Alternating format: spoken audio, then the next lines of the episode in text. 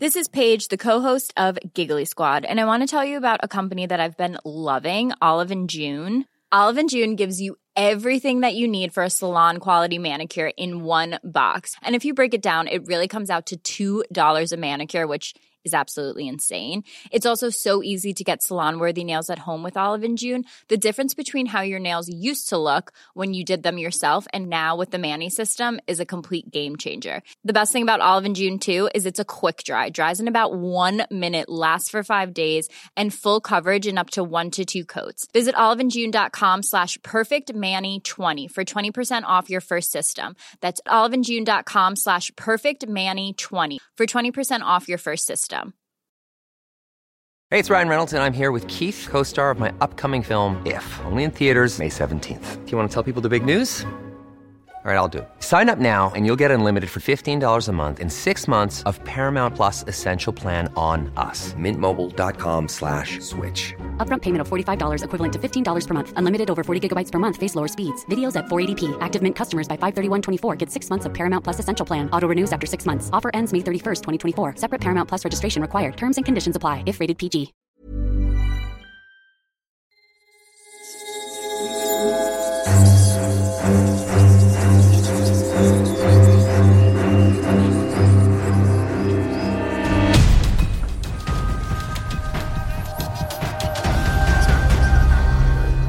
Listening to 7 News Spectrum. Search for Australia's Bigfoot.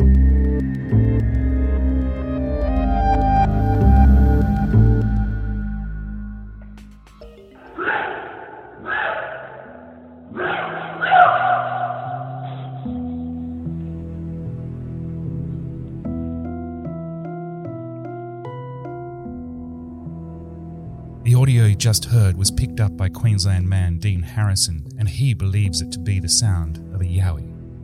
Harrison is a dedicated researcher searching for the mythological creature that is also known as Australia's Bigfoot.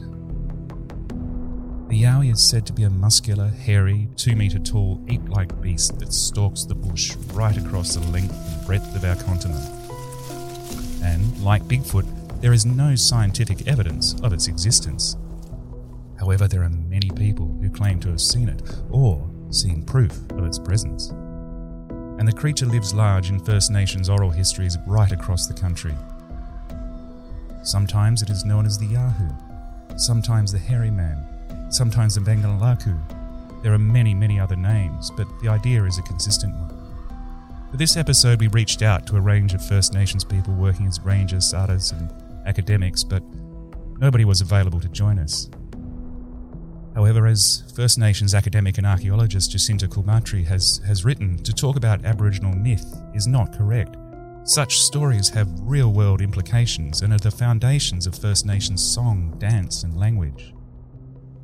So, when the British arrived in 1788, contact between the two cultures would certainly have informed European understanding of the new world around them. It is believed that the new arrivals' first accounts of what would later be known as the Yowie were as early as 1795 but since then, thousands of people have claimed to have seen this mythological beast or, or seen evidence that it's around.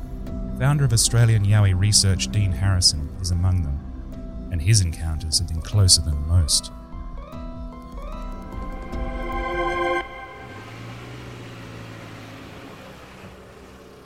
So I came home at about 11 o'clock at night, uh, parked the car, and I was walking down the driveway to the front door. And in the darkness behind the house in the swamp uh, was this noise. And this noise was so booming and guttural, made my hair stand on end. It was something of like I've never heard before. Now I know the sound of koalas, you probably do too. Now they can make a pretty savage noise. This was not a koala. People are not necessarily saying they don't exist, but simply that we can't prove they exist. That's Professor Graham Seal. He writes and researches Australian folklore and teaches at Curtin University's Australian Studies program. He's devoted some of his work to looking at the folklore around the Yowie, and he notes that cultures across the world have thrown up similar creatures, such as the Yeti in Himalayan culture, the Yeren in China, or the Bigfoot or Sasquatch of North America. So, when Europeans make contact with First Nations people, one culture's stories fused with the others.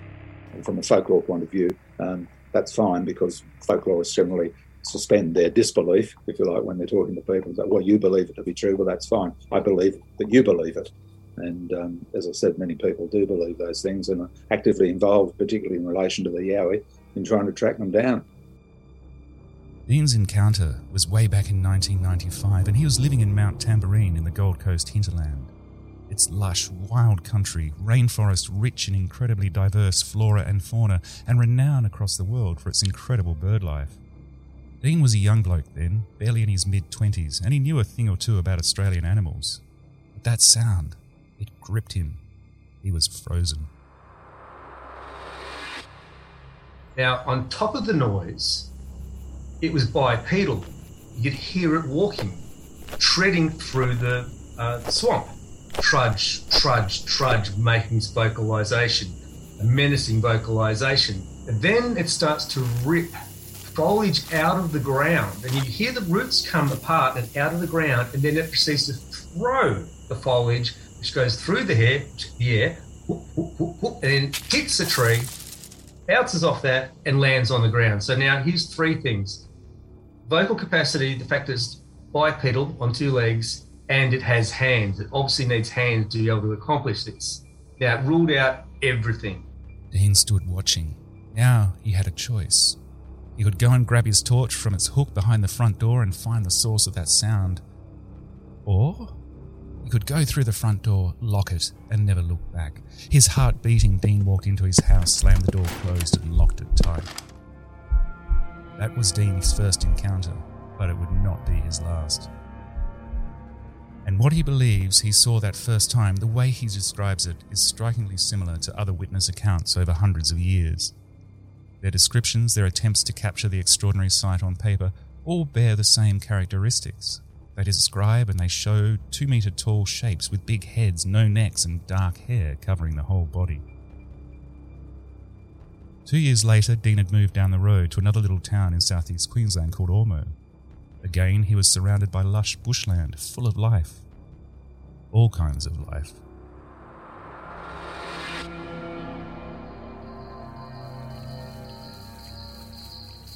I was trying to lose some weight at the time. And I was jogging at night. And I jogged through this little bush reserve between two townships. On this particular night, again, roughly about 11 o'clock, I'd stopped on the verge of this track. And this track was very narrow. You could reach your hands out on both sides and you touch the foliage. I'd stopped and I stopped to make a phone call. And it's very lucky that I stopped to make this phone call because if I didn't, I don't think I'd be here today. It was a classic Queensland night.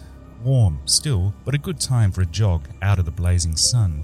So as he made his call, Dean moved to the side of the narrow, windy bush track to make sure he wasn't in anybody's way. There was nothing but the ambient sounds of the Queensland bush, the odd bird, the cicadas buzzing. Dean was cloaked in darkness with just the vaguest suspicion of the path in front of him. The trees around him merged into an inky dark stain. But moments after he stopped running and began talking, Dean's phone conversation came to a sudden halt. The crack of snapping branches and rustling shrubs echoed in the night air, and Dean realized that he was not alone. But he wasn't worried. Not yet. And to me, it sounded like a group of people, which I put down to as a, group of kids who perhaps snuck out at night. But this was like a Tuesday night, and I thought, well, that's kind of odd, sort of weeknight. We didn't do that until it was the weekends. Uh, the noise subsided, and I thought no more of it. I thought, okay, they found their way out. A couple of minutes later, I hear this twig snap, but it's a little bit closer this time. And again, a little bit closer, and a little bit closer. Now, every time it made a major noise, it would stop, deliberately stop, before proceeding again. Then I'd hear, as it's getting closer, you'd hear the leaves part and something push through the leaves, and then you hear a crack and stop again. Now it's getting quite close. And I've said to the person on the other end of the line, I said, I've got someone sneaking up on me here. Uh, I want to find out what's on his mind. Strange things happen in the bush, and most of them are done by strange people. Dean quickly realized that what he'd heard was not kids, not teenagers having a laugh. This was someone else. Someone who was tracking him And they were hiding right at the bush line behind him, keeping themselves camouflaged in the inky black. Dean lowered the phone and began to prepare himself, but his body already was. It knew, somehow, before his mind did. He froze as chills washed across his body, sending every hair standing on end, and Dean steeled himself for what was to come.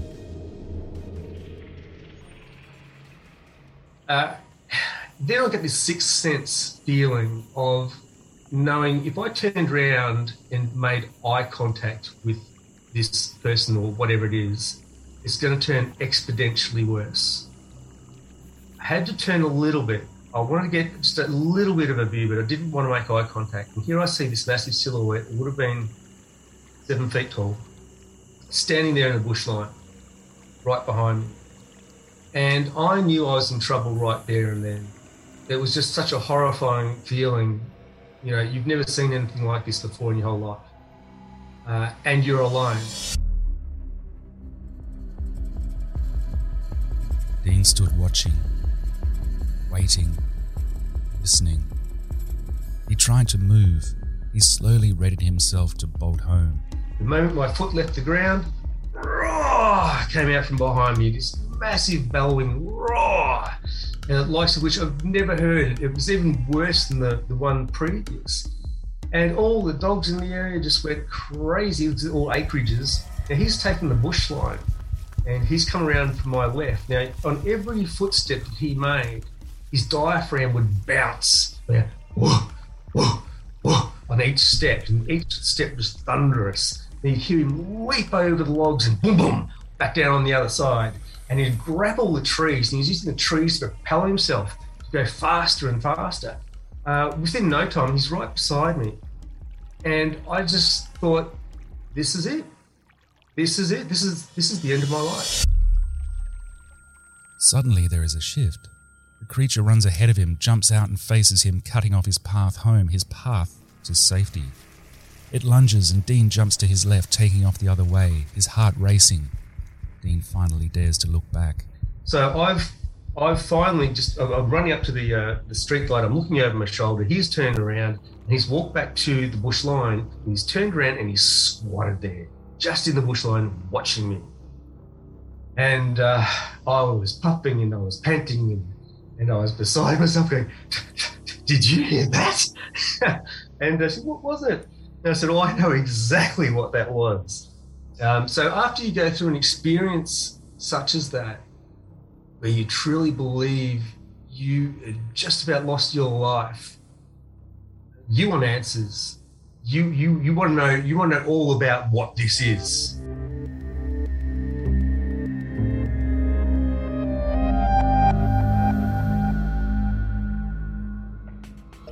Those terrifying moments more than two decades ago changed Dean's life forever. In 1997, he launched Dean Harrison's Australian Yowie Research, a website devoted to tracking alleged sightings across the country, as well as witness accounts, drawings, recordings, and historical accounts reaching back to the earliest days of European arrival. But Dean is not alone in his search for the Yowie. The myriad reports and the common threads that run through witness claims have captivated many others. Gary Opitz is a former ranger and wildlife expert. He writes books and essays about Australian wildlife, Gary also hosts a radio show on ABC North Coast, talking to callers about their wildlife experiences and helping them identify the various birds, mammals, and reptiles that they come across. He's been doing the show for more than 20 years. He's helped listeners work out the species of hundreds of wildlife over that time.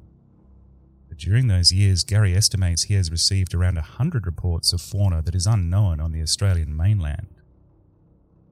And many sightings of beasts matching the description of the Yowie among them he's been able to weave together the common threads into a pattern of behaviour. I think that's a load of bollocks. possible, eh? Yeah, definitely possible.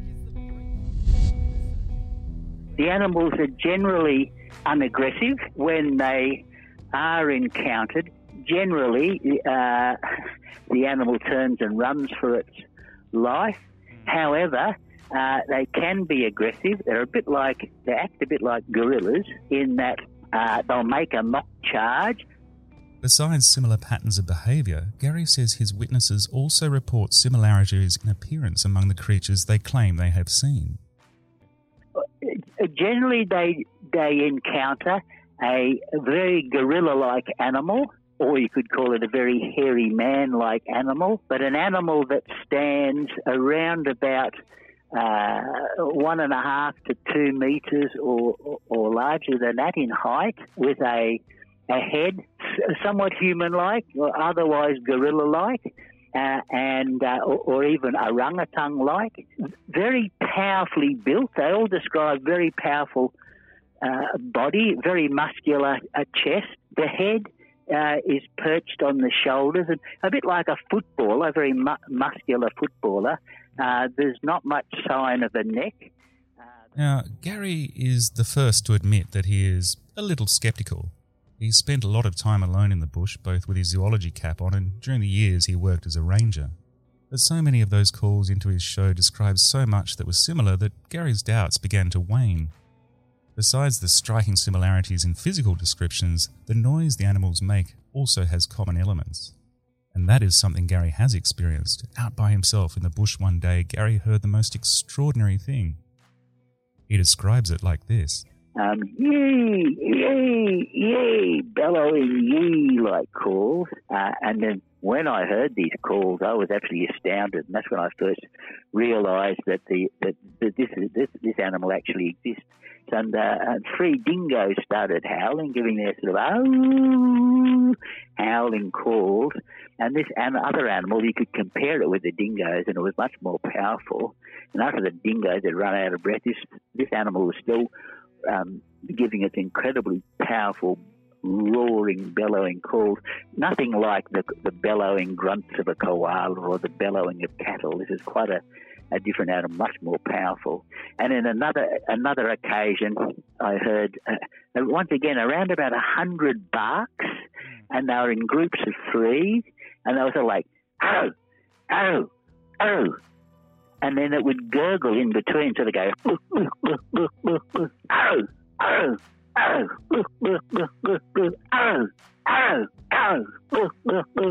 Now, like nothing makes calls like that. Uh, Gary Opitz has now completed a lot of research into the possibility that Australia's Bigfoot is out there somewhere. His working theory is that if the animal exists, it is not a herbivore, that is, an animal that feeds on plants, because that would result in large tracts of vegetation being destroyed as the yowie attempts to consume enough food to keep it going. It would also make itself more visible, as the constant grazing would require it to be out and about for much longer. Instead, he thinks the yowie is carnivorous, a meat eater living in small groups covering large tracts of land. Putting aside the issue of whether the Yowie truly is out there, why do these stories flourish in so many cultures over so many centuries? Is there something in us, something deep within our psyche that needs desperately to believe they could be true? Professor Graham Seal has a few theories about that too. Um, it seems to be that we like to scare ourselves for reasons nobody really knows. Certainly I don't. But um, those stories are widely spread around the world. Similar stories about Yetis, as you know, of course, and abominable, abominable snowmen, uh, Sasquatch, and all sorts of other creatures, the big hairy things that um, live out in the wild and uh, frighten people, or even eat them sometimes. And um, yeah, so we it's one of those things that we seem to uh, need to tell the kind of stories we need to tell each other and share with each other, like a lot of folklore. Clearly, the idea speaks to a very deep need within us and the way we need to understand the world around us. We think we know all there is to know, but do we really? Maybe not. That's it. The evidence thing is there. Obviously, you know, we, we like to think we're a rational society and that we run everything scientifically, uh, which we don't, of course, but nevertheless, we're supposed to. So, um, when we can't present evidence of something particularly as uh, unusual as, as a yowie or other thing, bunyip, whatever it might be, no actual scientifically provable evidence, uh, well, then people tend to think, oh, well, it's just a story or a bit of a yarn that someone's made up. However, uh, I think that there are an awful lot of those stories. Everybody can't be making them up. Um, people certainly believe that they're seeing these things and that they exist and that they are very much part of the Australian bush ethos, I think, very much part of that culture that we have about the bush and the idea that it's uh, a still got mysteries about it. I think that's another thing we like to think. Even though we're a highly urbanised society, and very modern, etc., we still like to think, I think, that out there somewhere in the bush, in the outback, the dead heart, whatever you want to call it, uh, or the mountains, simply that there's something we can't um, we can't know about. It's a bit of nature that uh, is out there and it's beyond our control. So, true or not, scientifically provable or not, we as humans love the sense of the mysterious, the sense of the unknowable. Once we're out there enjoying the wilderness, there seems little as unknowable as the vast expanse of the Australian bush.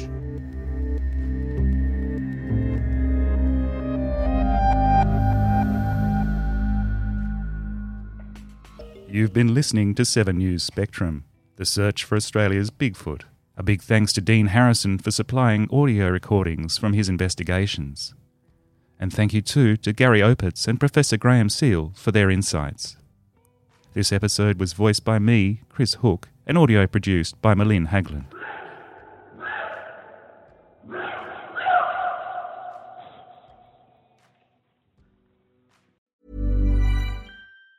Planning for your next trip?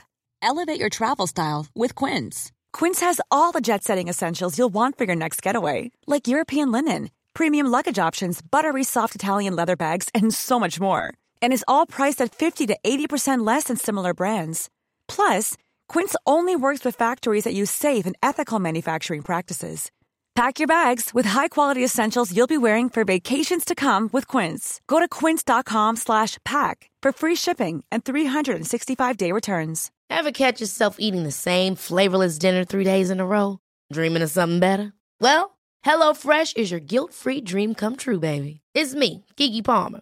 Let's wake up those taste buds with hot, juicy pecan-crusted chicken or garlic butter shrimp scampi. Mm. Hello Fresh. Stop dreaming of all the delicious possibilities and dig in at HelloFresh.com. Let's get this dinner party started.